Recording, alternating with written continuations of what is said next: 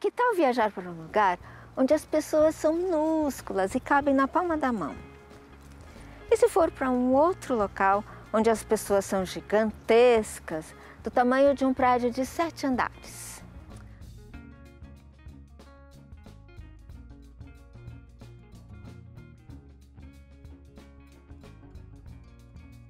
Ah, isso é uma historinha para criança dormir, não é não? Errado. O livro Viagens de Gulliver, escrito por Jonathan Swift, é recheado de crítica social e política extremamente fortes. O protagonista da história é um capitão de navio que sofre diversos incidentes e de alguma forma desembarca em um local distante. A forma como ele embarca, o motivo pelo qual ele embarca, a forma como ele desembarca não vem ao caso aqui. O importante é que de alguma forma ele desembarca em quatro locais completamente diferentes de tudo que ele, ou nós, já havia visto em sua vida.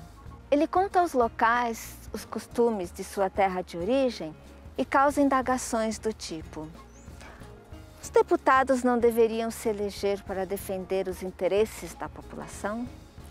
Percebem a semelhança? O encontro no país dos cavalos é uma crítica dura ao modo de nos relacionarmos uns com os outros. Não há problema algum em contar essa história para crianças.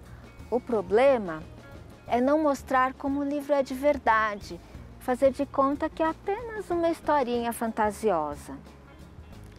Acho que alguém não queria que percebêssemos a ironia e relacionássemos com o mundo em que vivemos. Vale a pena ler, com a mente aberta.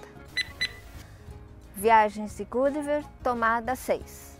Que tal viajar para um lugar onde as, cri... Ixi, as crianças